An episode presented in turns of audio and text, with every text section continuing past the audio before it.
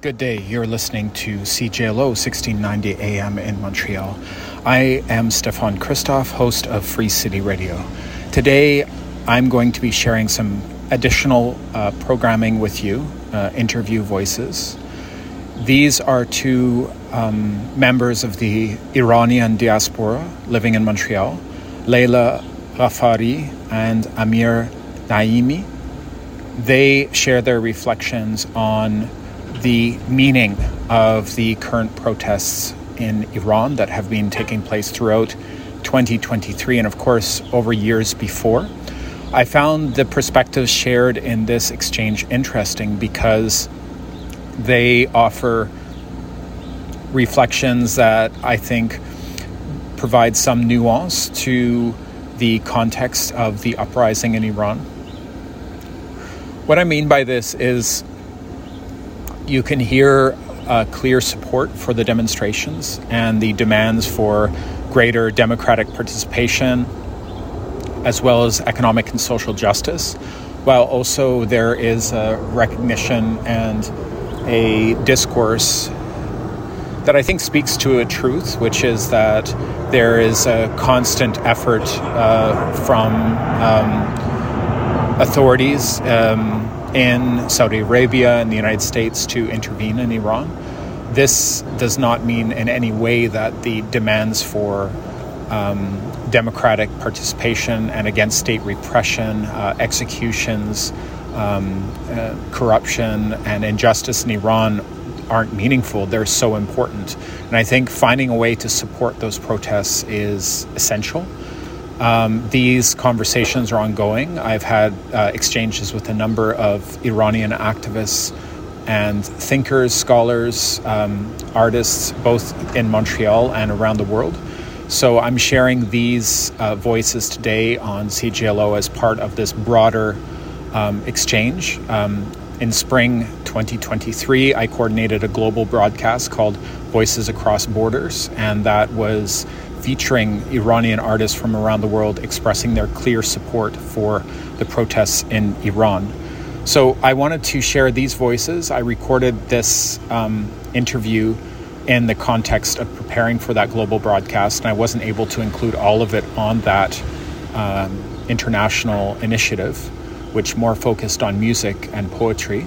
So here are the voices of Amir and Leila.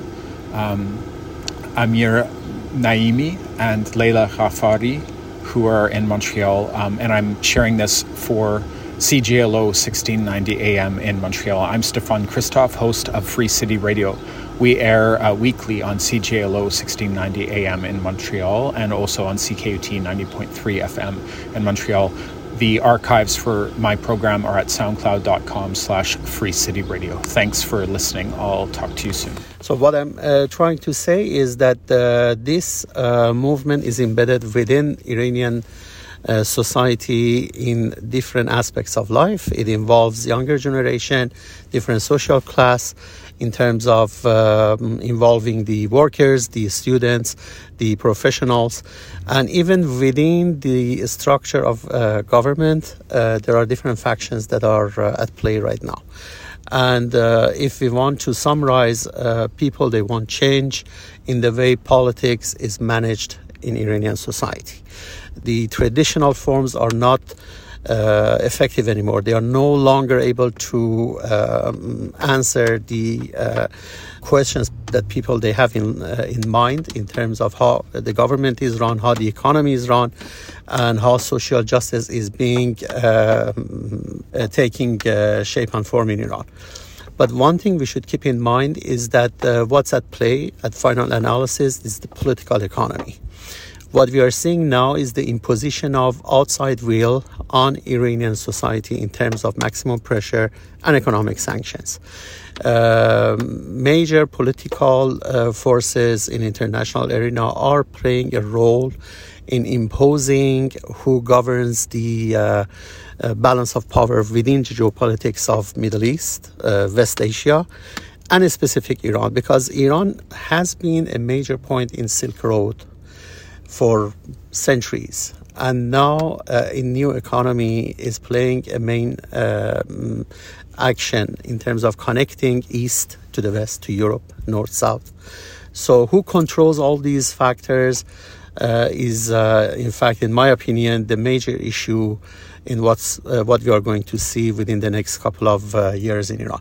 If the governments come to a conclusion that it has to find a balance between maintaining its relationship with the East, China and Russia, as well as Europe and United States, is the question. From what I gather, a, a main demand that crosses almost all the demonstrations is that people want more political participation, both within economic decision making, but also political decision making and also the cultural atmosphere of society. Definitely. Uh, that's to say that ideology is no longer playing a role in Iranian politics.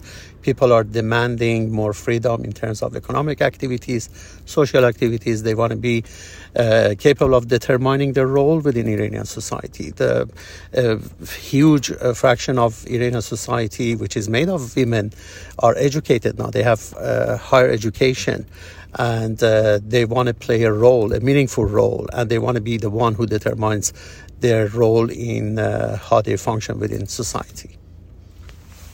And people are facing deadly repression for being on the streets. This is not only in Iran that we see protest movements facing repression, police violence, but when people are making these demands, they're facing police violence, military violence.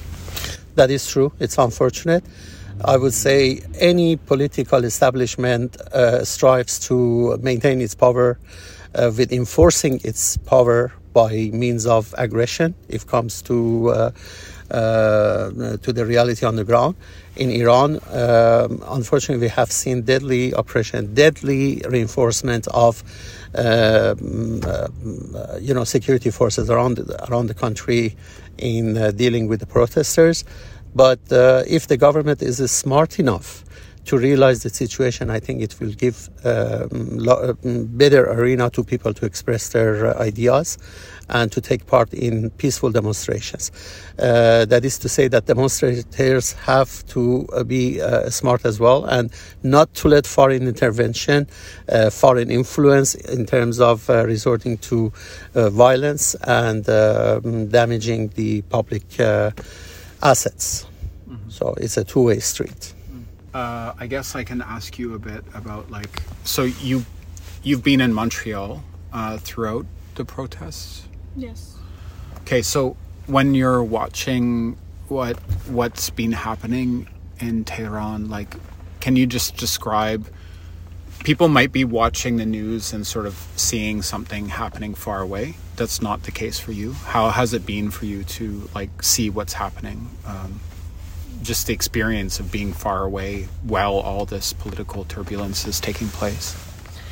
Uh, well, it's it's a very emotional situation, I should say, and we um, uh, we cannot do many things from here because I think that people who are outside, Iranians who are outside of Iran, they cannot decide for people who are inside of Iran. So it is it is a very delicate situation. The reactions that we might have, emotional reactions we sure have because people are struggling in Iran and we are not happy to see it. Are, it really disturbs us.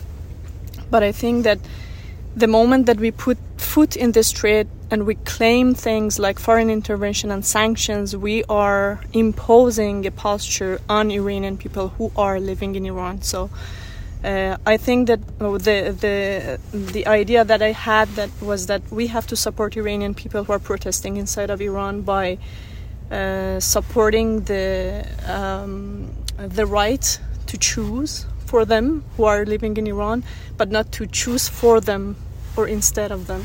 Mm-hmm. Uh, which is very complicated now because there are different forces within the Iranian community, diaspora, uh, who are trying to uh, choose for people who are living in Iran. Uh, and it's unfortunate, I would say, because here we are talking about a revolution that's coming, but I'm not sure that people in Iran they call it a revolution. They want to change. They still want change, and they have achieved some things throughout these demonstrations that they were, as you said, they were really violent and uh, repressive and everything. Uh, but for example, women who were in front of the uprising, they uh, they claimed the right to choose how they were, uh, what they were, uh, and the, the mandatory hijab is almost eliminated in the society right now. So in uh, in the university, I talk with my friends. People they don't wear hijab anymore, and nobody is oppressing them. So we are achieving with with these movements. We are achieving gradually some freedoms uh, that people appreciate. And I think that if the financial situation, economic situation in Iran goes towards a better uh, future for Iranian people who are living inside of Iran, people will be happy. I mean, they need this fi- economic freedom to be able to exercise their, their rights and then cultural freedom. So, if we have these elements within the, the structure that we have already, the, the change that they are expecting to see, uh, then uh, we don't need to talk about a revolution. So, I think that the, the diaspora should be very careful of how they interpret the claims of the Iranian people inside of Iran. And this is what worries me when I see the news and everything because I'm I'm worried that the people inside of Iran would be instrumentalized by other forces, external forces or internal forces. So um, this is why it's it's not easy for me to act uh, about these demonstrations, but to uh, I can just support them, but without, but being very careful not to choose instead of them. Mm-hmm. Um, so you spend a long, lot of years of your life in Iran.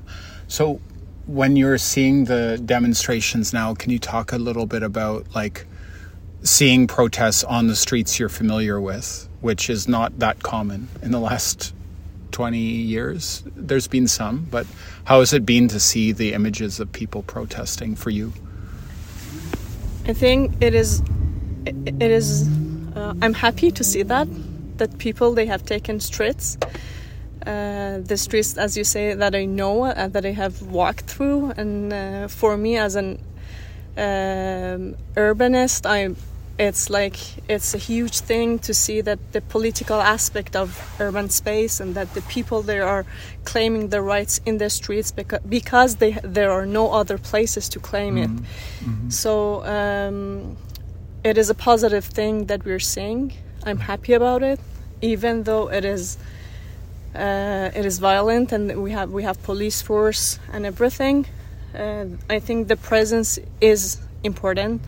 It has been declining uh, since the beginning of the uprising because people um, uh, for different reasons then now they people they're going back to their to, to their lives. Also a lot of people are in jail. Yes a lot of them are waiting to see what happens and then and from the start it wasn't we cannot say that the majority of the iranian society inside of iran supported demonstrations because from the beginning there were um, there were some uh, some parts of the society who decided to go towards some specific claims that not everybody supported.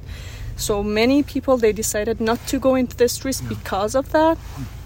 So we cannot say it was the majority of people who were in the streets, but it was uh, it was a it was a move that was interesting in terms of political freedom, and uh, mm-hmm. that uh, I think that we we took a step forward that we cannot undo it. Mm-hmm. So mm-hmm. this is very interesting and very positive. So in the long run, I think the society has been growing throughout these protests, mm-hmm.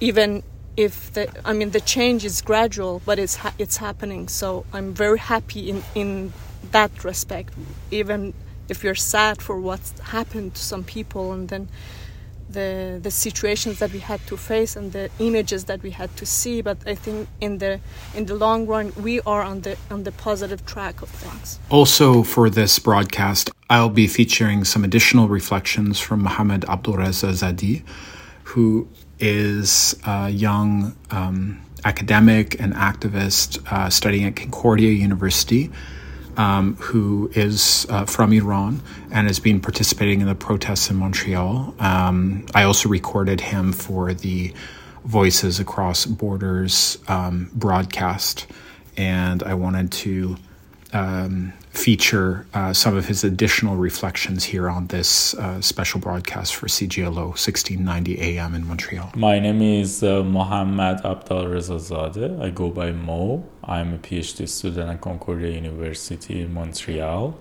My research is about homelessness.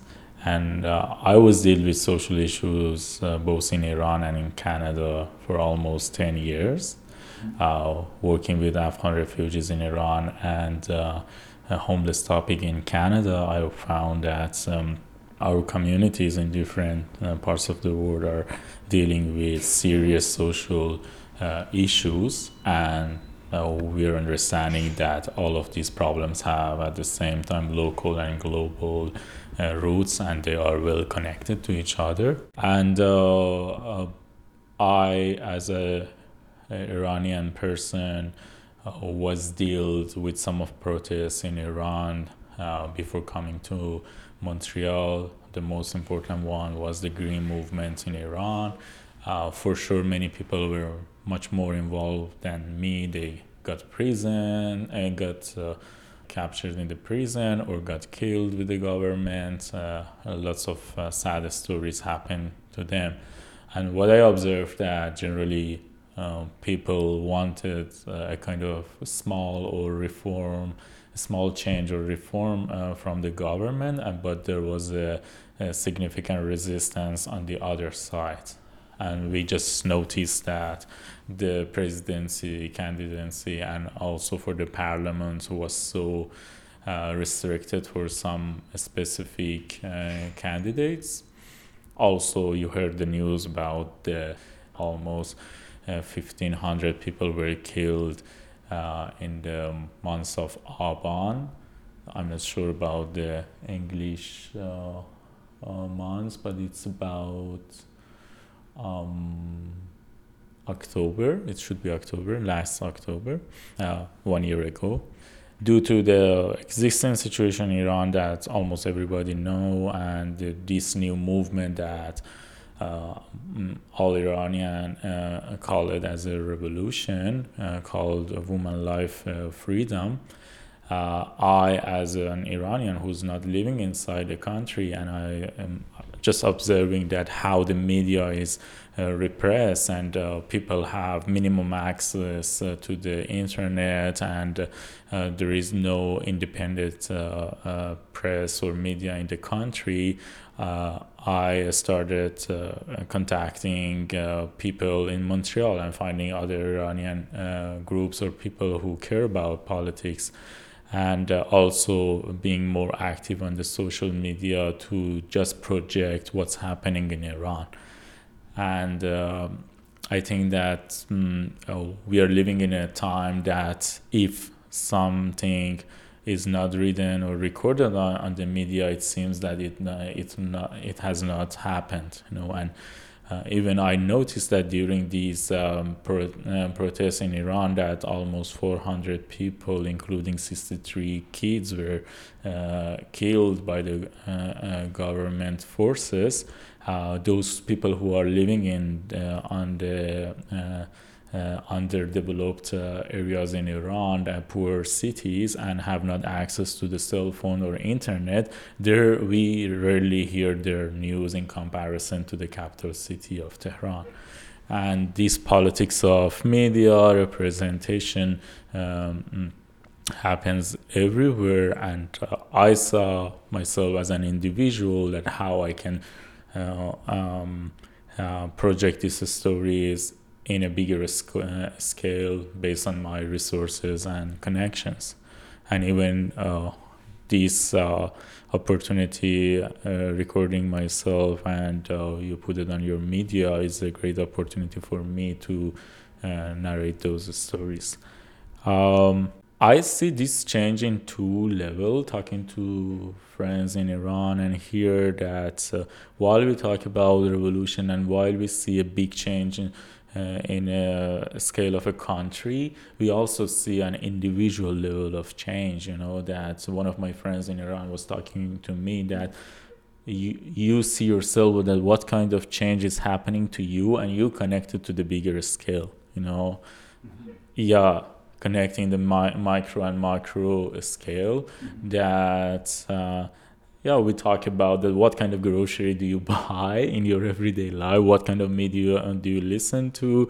Uh, what kind of work are you dealing with? And also how these are contributed to the politics in different in bigger scales you know? And while we're living in a complex world and there are lots of things uh, and we are bombarded with too much information beside uh, uh, the importance of knowing what's happening and also the politics and history, we should start uh, trusting our bodies and our feelings and what I should do. And uh, the whole um, process of uh, trusting ourselves helps us to be more, more courage. As I was born in a community, society, and history and political situation. If I say something, it's not only my my own words. The, it's outcome of those forces also. You know that uh, I cannot have the whole ownership of my words. You know that. Uh, for example, I, I was born in a city in the middle of Iran called uh, that uh, it's a city in the middle of desert, and those people uh, uh, um, uh, had lots of challenges in their life in, in, in the scale of history to survive in that scale. And I know that all of those habits have uh, affected on me. And uh, even you see many, many people from that city are more conservative than other uh, cities. we cannot generalize it to everyone, but generally what's happening. And yeah, uh, coming back to that, uh, connecting the individual change and uh, collective change can really help us. And sometimes uh, we ask from each other what I can do, you know, and um, and I think that uh, yes, we can uh, open our eyes to what's happening at this. At the same time, listening to ourselves can be very helpful. I was talking to a friend in Iran who was observing some people to uh, some uh, social spaces like cafes and uh, um, uh, uh, and cafes yeah. And uh, he was just observing that yeah the hijab has changed in, the, in those spaces and really people um, obey the government to have the hijab and you see many girls without the scarf or uh, the regular uh, uh, co- way of covering their hairs. And uh, from that uh, mm, story, I just learned that people uh, are starting living the way that really they want to live. You know, one way of protest is that they go to the streets. The other way is that you do what you want to do after the change, and you bring the change now. You know, in your life.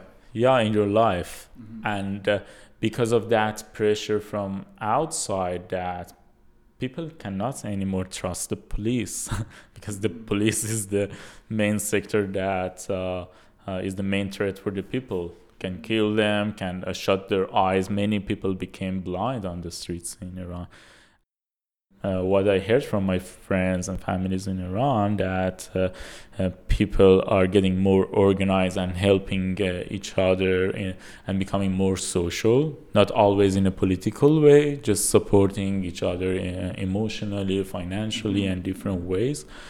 And I think that uh, mm, that's one of the opportunity of this change that people are going behind their or identity box their own uh, uh, interests mm-hmm. and they open their uh, uh, space to contradictory intentions and uh, helping uh, someone who previously they called them the other and embracing the other. Now, for me, what ha- what was happening that I was just challenging myself that. Um, if I concern about social change, and uh, we always talk about that we cannot predict social change, and we don't know how the how does it happen, uh, and uh, it, it, these big changes happening in a bigger uh, in a big scale how um, academics, those people who care about social change, can learn about those patterns emerging uh, in the uh, existing revolution of Iran. In different societies, based on the scale of problem, we think about uh, um, uh, changing something, you know, and changing social issues is not a kind of engineering change that you do one, then you do two, second step, then three step. It's so organic and it's unpredictable, mm-hmm. and uh, no one knew that someone like Mahsa is going to uh, and got killed by the government, and uh, mean, Amini become a symbol of a country, you know and even we can ask that how many people uh, got killed by the government but why Mahsa? What why at this time? Why at this space? Why by the this organization um, transform Mahsa? Amini into a symbol of a country you know? A Kurdish people coming to the capital city of Iran and uh, it uh, uh, uh, the morality police captured her, uh, her and something happened and uh, she dies and for sure uh, she got killed by the government with or without knowing and uh, why uh, Mahsa Amini became the symbol of this movement, you know, and uh, why all of these different political, social uh, groups all agree that Mahsa Amini is the uh, secret of this movement. yeah, what do you think? Um, I uh, still, I'm uh, wondering about what's happening, but uh, what I see that uh, one side is about that she was a girl and women in Iran are uh, uh, experiencing repression a lot. The second thing that it's so obvious that she was she got killed in a really innocent way the third thing was that uh, it happened uh, uh through a everyday uh, life, everyday way of repression by the government that you always see on the streets of Iran, those morality police, you know, and uh, these are some just guess from me, but I think it's more than that, and it also depends on the time that it happens, you know, and um, almost Iranian uh, uh, society uh, had this tolerance to wait for a kind of reform or change and see a kind of sign of change from the government, but they just became more restrict about change. And uh, I think everybody uh, lost their hope from the government, you know. And you know, I feel feel that Iranian people are so patient and they gave enough time, but they uh, uh, had no feedback from the government, and uh, they found uh, maybe it was the moment that everybody came to this uh, uh conclusion that we need a, uh, a, kind an alternative regime, you know, and even people uh, went behind those those politicians that we were were thinking about reform or change in Iran. Yeah, but I don't know still. Yeah, it can be really a good question, you know, and uh, that how Mahsa Amini uh, became the symbol of this uh, revolution.